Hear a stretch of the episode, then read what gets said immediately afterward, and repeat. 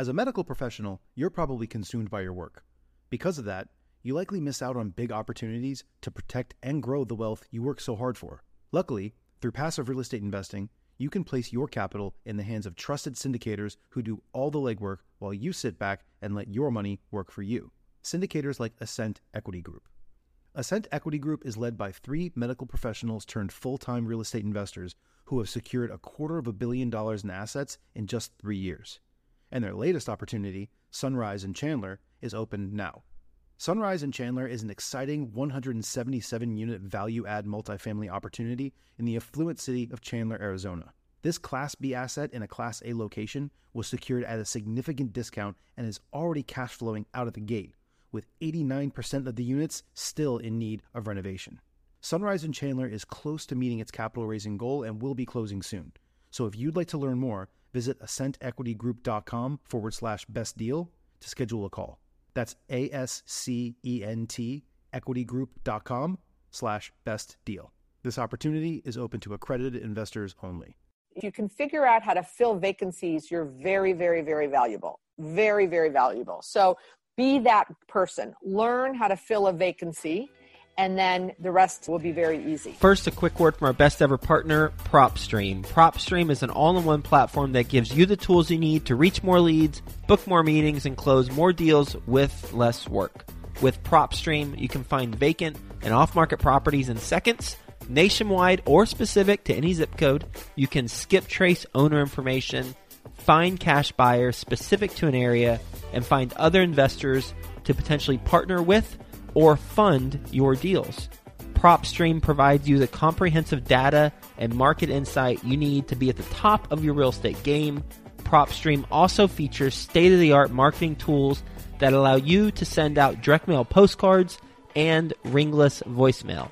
Even if you're not in real estate, PropStream can help you locate high net worth individuals to invest in your non real estate business, or if you are in real estate, then you can find them to invest in your real estate business.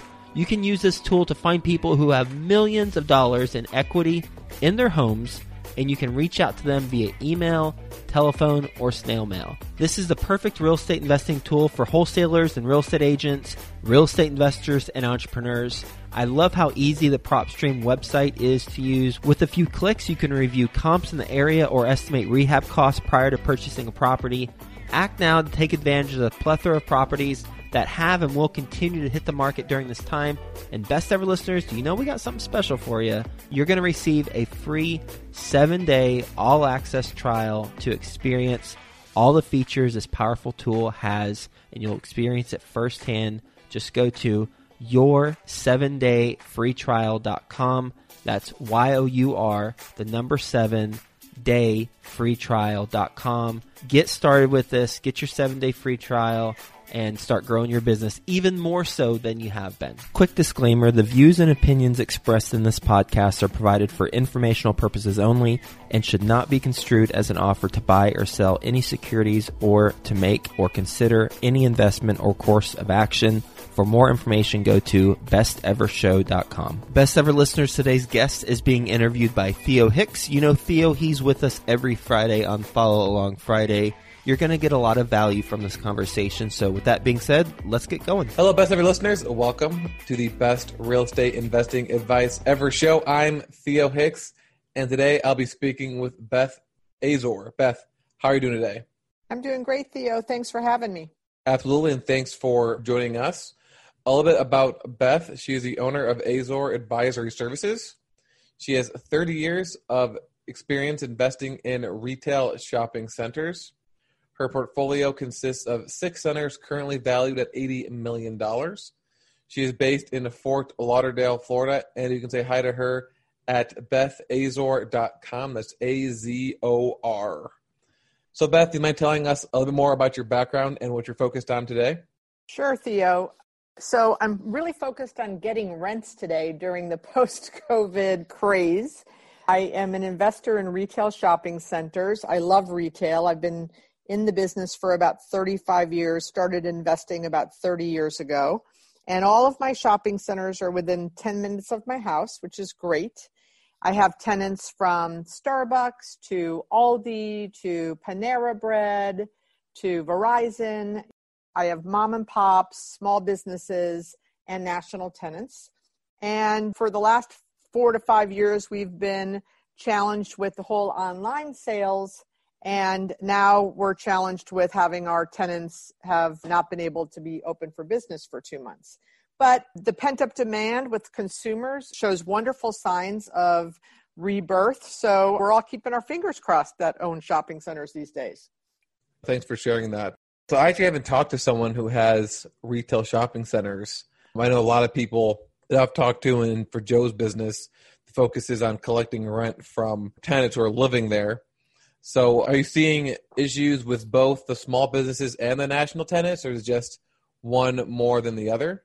So the challenge is, and I've been kind of likening it to the roller coaster of emotions because finally what I had to do after about the first two weeks is I had to seriously delineate my days of on certain days talking to the mom and pops and on certain days talking to the nationals because as a landlord when you get on the phone with a mom and pop and they're crying and you're talking them off ledges and you're just trying to keep them wanting to reopen when we can you have to have empathetic and understanding and you don't want a mass exodus of tenants, right? And these are local businesses that literally had not been able to punch the cash register going on over 72 days in South Florida.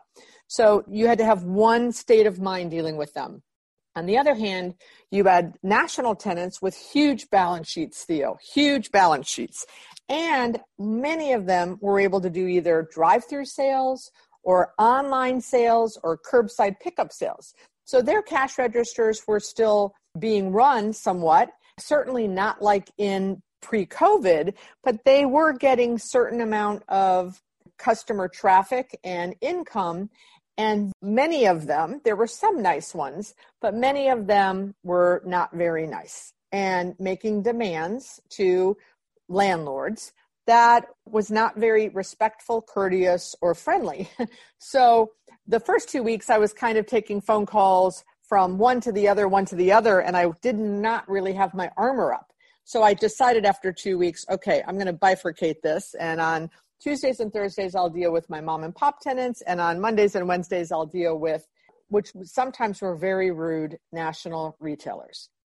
And some of them I knew from being in the industry and going to conferences. I think that they were in job saving mode and they didn't like coming to me saying, I can't pay my rent, but I'm not going to pay my rent. I'm sure you and your listeners saw the article in Wall Street Journal and many other industry magazines or newsletters about a big national coffee tenant who basically sent all of us letters saying for the next 12 months we were going to need some sort of rental abatement or deferral or waiver or whatever.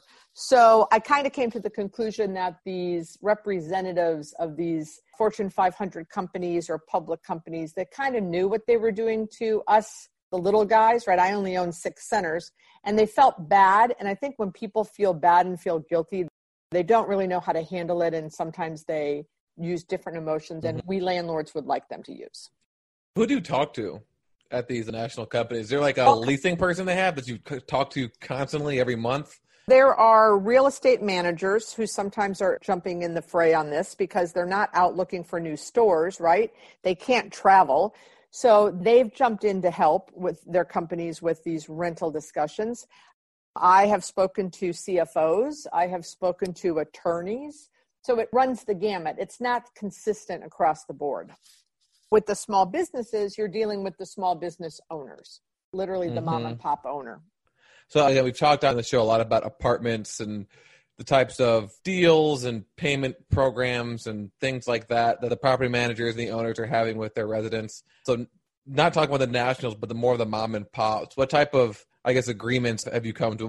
What are some examples of payment programs that you're having at these at sure. these uh, retail shopping centers that are owned by mom and pops? Sure. It depends on a bunch of things. It depends on if they moved out, could you release it and how fast? If they have infrastructure in their space that is valuable to either them or a replacement tenant. If they are, let's say, a jeweler who a competitor after waking up in about 30 days saying, wow, I've got a lot more vacancy than I ever thought. Let me go down the street and try to steal some other tenants that are easy midnight move type things. So, how long is their lease before it comes up for renewal? And what are things that they have we would like back? So, maybe a mom and pop has a termination right. Maybe a mom and pop has an exclusive. Let's say they're a hair salon and they have a nail salon exclusive. Well, for me to be able to put in a nail salon when this hair salon hasn't done nails in 10 years, that's very valuable. So you can make some exchanges with the mom and pops and even with the national tenants in exchange to give them some sort of deferral. Pretty much across the board, and I consult for landlords all around the country, we've all been trying to do deferrals, like kicking the can, not full out waivers. So where we might do 50%, 30% rents over April and May, maybe take the difference out of their security deposit, and then anything left over, they are to repay it in 2021, maybe the first six months. We don't want to move it to the end of the lease term because we want the tenant to renew and take the bump in the rent that the market rent in an option would include. So, trying to get back any difference of any deferred rent in 2021, even if it has to be over six months or 12 months, is not the end of the game there. It's not a bad thing. Perfect. No, thanks for sharing all that information. So let's maybe transition away from the COVID and talk more about your current portfolio. So you have six centers. Are these things that you've had for a long time, or are you always actively selling one each year and buying one each year? What's kind of like your overall business plan? I like to hold them. So the one that I've had the longest, I bought in 08. And then I've probably bought a shopping center every two years or developed. I developed from ground up a five tenant shopping center with a Starbucks, a Verizon, a Blaze Pizza. I built that one from the ground up. I bought an old strip club in town that the town was getting rid of strip clubs. And I called the owner and got them to sell me the building, knocked it down, and built a five strip shopping center.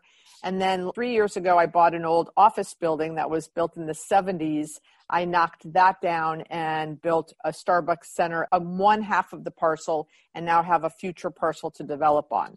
Most of my centers are unanchored strip centers, but I do have one that's a grocery anchored center, and that is anchored by Aldi it's a supermarket in parts of the country. Mm-hmm. What does that mean, unanchored versus anchored? So, anchor means a big box tenant like a grocer or a Walmart or a Target or a large tenant that would anchor the rest of the small retail. So, it's kind of like in the old days with the malls where Sears and Penney's and Macy's would drive traffic to the mall. They wouldn't pay as much rent, but the other ancillary tenants would pay more and they were paying for the traffic that those other anchors, those larger retailers would bring to the property. That's the way it is in our center. I have a Starbucks, a Blaze Pizza, a Verizon, a Select Comfort, and an ice cream. They're all the same size, pretty much two or 3,000 square feet. There isn't one major anchor that draws the traffic versus I have another shopping center that's 75,000 square feet and 20,000 of it is Aldi supermarket and they drive a lot of traffic to the center.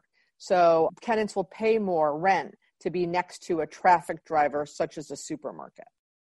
Why do you choose retail shopping centers over other asset classes, other other retail classes or just multifamily or warehouses? What made you choose this one specifically? I like the variety of dealing with all of the different businesses. Whether one day I might be dealing with an ice cream store owner, the next day with an insurance guy, the next day with Panera Bread, the next day with an athletic shoe store, the next day with a hair salon, Sherwin Williams paints. It's a big variety of businesses, and I like that. Sometimes we landlords have to evict people. And Theo, I always had the motto I never wanted to manage or own anything that had a bed in it because I didn't want to evict someone from their bed. And I know all of your listeners, unfortunately, sometimes have had to do that, right? So it's not a fun time at any time when you have to evict somebody, but evicting someone from their business versus from their home, I can swallow that a little bit easier. Yeah, I like that philosophy. This is kind of a off the beaten path question a little bit, but do you get any sort of discounts at these places like a Target or an Aldi or whatever? I'm just curious. So, no, I would tell you that there probably are some property owners that do that. I learned very early on in my career, and it's one of the first things I tell anyone that I hire don't go to the sports bar and ring up a tab because there's no discounts. In fact, and tenants will try to give my maintenance guys or my property managers, we got you this time. And like, absolutely not. It's a firing offense because at the time that I go and collect rent and I'm like, why haven't you paid rent and you're three weeks late? Well, your maintenance guy was in here and look at his bar tab. I never want to have that conversation. So even my kids who are now 19 and 17, they are always with me hanging around the shopping center. And I have tenants who try to give them stuff and they know that they'll be in big trouble if they take anything for free from one of my tenants. But tenants would offer it for sure to get on your good side. It's just a policy that I have to not accept it. What does your day to day look like now compared to when you first started doing this? What types of things do you do now in the business as opposed to what you're doing when you first got started? So, when I first got started, I would prospect by going store to store. And I still do that, but now I do more Facebook and Instagram prospecting because I can get through to the gatekeeper so much faster. So back 30 years ago, there wasn't such a thing as Facebook and Instagram. So I would just literally go hit 40 stores a day, go knocking on stores saying, Hey, I own shopping centers in the area. What are your expansion plans? Do you want another location? Do you want a relo? I still do that probably only about once or twice a month and every day I prospect with social media and Facebook. And the, the responses that I get, I've never in 35 years of doing business have seen the response I get from Facebook and Instagram social media prospecting because you're bypassing the gatekeeper. 90% of the businesses that have Facebook and Instagram pages, those pages are monitored by the business owner because if someone's complaining about the business, they don't want their store clerk or their gatekeeper to see that and potentially erase it. They want to handle it themselves. So you can prospect them through direct message on Facebook, and it's crazy. It's about a 40% response rate within 24 hours. And of that 40% that responds, 90% will say no, thank you. And one or two of the responses, I'll say, Where is your property? Send me more information. It's just remarkable. That's interesting. So he works for like a Starbucks, for example. The Nationals, it's a networking thing. So 90% of the Nationals have what's called an exclusive tenant rep broker. And they are a local person who knows the local market knowledge and they hire them. They don't pay them anything because we, the landlords, would pay the broker if we did a deal. But the landlords choose them as their exclusive representative. So if I wanted to do a Starbucks deal, I would know that this guy Don in our market reps them and I would call up Don and say, Hey, I've got a new deal. I just bought a piece of land. I'm going to develop a shopping center. Starbucks isn't anywhere around here. What do you think? Are they looking in this area? And then Don would say, Yeah, that's definitely in our path of where we're looking. And I would be doing the deal with Don. Eventually, the real estate manager would come in and maybe I'd meet them on a site tour if I didn't already know them. So you collect those acquaintances and those connections by attending shopping center conferences. And before COVID, we had a lot of those. You could literally be at a conference every other month, and that's where you kind of shake hands in the old days and meet who's repping who and who works for who. So simultaneously, you're canvassing the locals to fill the local spaces and you're collecting your connections of the people who work for the nationals so you know who to call if you have an opportunity for that you think would be good for them. For someone who wants to get started in this shopping center retail niche what's your best real estate investing advice ever for that person? Try to offer to work for free to a shopping center owner that owns properties versus a broker. So if you go to work for a brokerage firm, you'll be responsible to have to go get your own listings, which is very, very difficult. But if you could find someone who owns six shopping centers like me, or 20 shopping centers, or 100 shopping centers, and any way you can get in there. I have kids from college that come and shadow me all the time. And I always tell them shadowing leads to internships and internships leads to jobs. So if retail is something of interest, start figuring out who in your market owns the shopping centers and start knocking on their door. You know, certainly you need to have a real estate license to be a leasing agent, but leasing is the future. I say it to everyone always. They go, How did you end up owning six shopping centers? I started as a leasing agent. If you can figure out how to fill vacancies, you're very, very, very valuable. Very, very valuable. So be that person. Learn how to fill a vacancy, and then the rest will be very easy. And then a few of the ways to fill the vacancies of what you talked about social media yeah. for small business, and then finding that Don in your local area for nationals. Exactly, exactly. Perfect. Okay. Thanks for sharing that. All right, Beth, are you ready for the best ever lightning round? Sure. Okay, first, a quick word from our sponsor. PropStream is an all in one platform that gives you the tools you need to reach more leads, book more meetings, and close more deals with less work. With PropStream, you can find vacant and off market properties, locate potential investors, or gain invaluable market insight in seconds. PropStream also features state of the art marketing tools that allow you to send out direct mail postcards and ringless voicemail, which will help you close more deals with less stress. Visit your 7dayfreetrial.com to start your free trial and experience all the amazing features PropStream has to offer. That's your the number 7 dayfreetrial.com. What if you could earn 10,000 per month net cash flow for life? Now you can at the Residential Assisted Living Academy. Gene Guarino teaches you how to take a single family house and turn it into a cash flow machine. Visit ralacademy.com to learn more. All right, what is the best ever book you've recently read? So I have a book club for leasing agents every month, and last month the book was supposed to be The War of Art, but I changed it, Theo, to Man's Search for Meaning, Viktor Frankl, because we're all going through a lot, and I think state of mind and perspective is crucial. So that was the most recent book that had a lot of impact on me because mm-hmm. you can't compare what we're going through to the Holocaust. But sometimes when you're stuck in your house for two months with kids and your business is severely being impacted, you can go kind of down into a deep place. So I had about 100 people on that book club call, and we all agreed that it was the perfect book to switch to in this time. So I'll say that one. Yeah, the War of Art. Make sure you definitely revisit that one. That's one of my favorites. Cool. That's yeah, it's. I, mean, I right? moved, yeah, I moved it up to September, I think. Yeah. That's a very solid book. All right, if your business were to collapse today, what would you do next? Wow, move to Hawaii. there you go. I guess it'd take like your own rowboat right now. You can't really fly there. Yeah, exactly. I'd have to wait. Yeah. Besides your first deal and your last deal, what's your best ever deal? Buying the strip club. So I say I bought a strip club and built a strip center, and the city loves me for it. So I get more than my neighbors do because I helped clean up the city. There you go.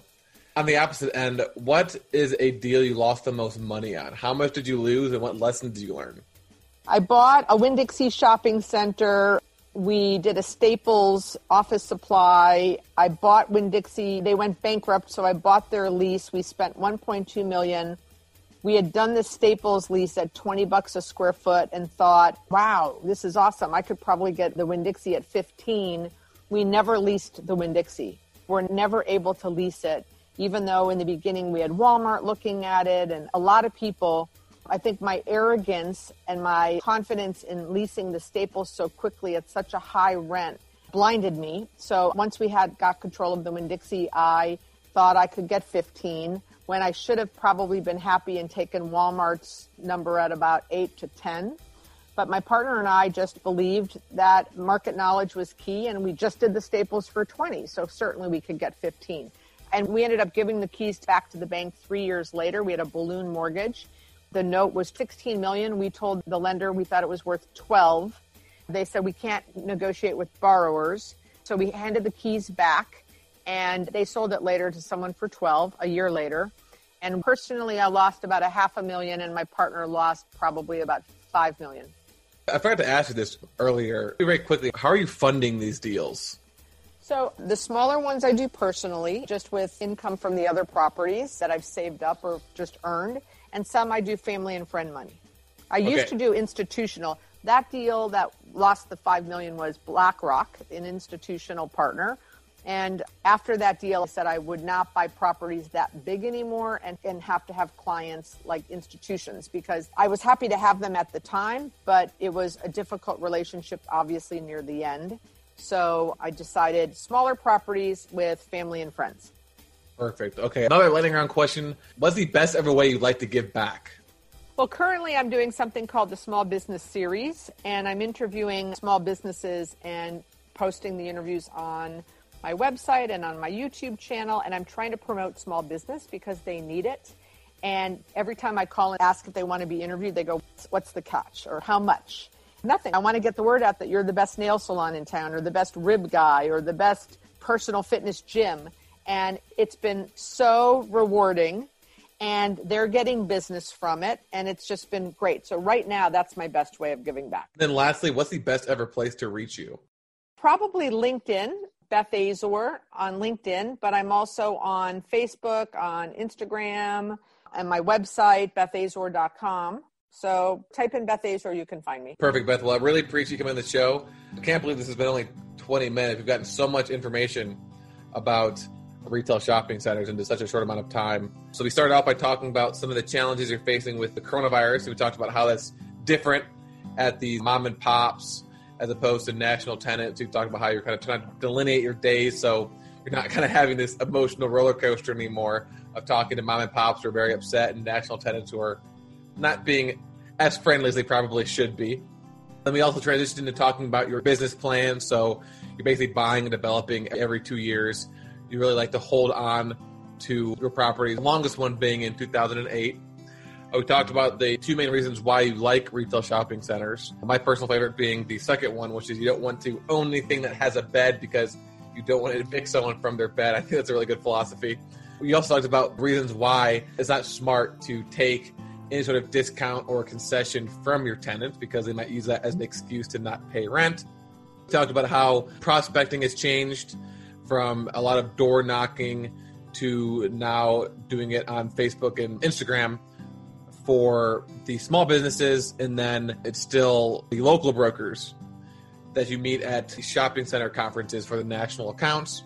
And then lastly, we talked about your best ever advice, which was if you want to get started in retail shopping centers, find someone who owns a center and basically either shadow them or be a leasing agent and help them fill vacancies because you said being a leasing agent is going to be the future and if you can help owners fill vacancies then you're going to be very valuable to them. So again beth really appreciate you coming on the show and sharing your best ever advice. Best ever listeners as always thank you for listening. Have a best ever day and we'll talk to you tomorrow.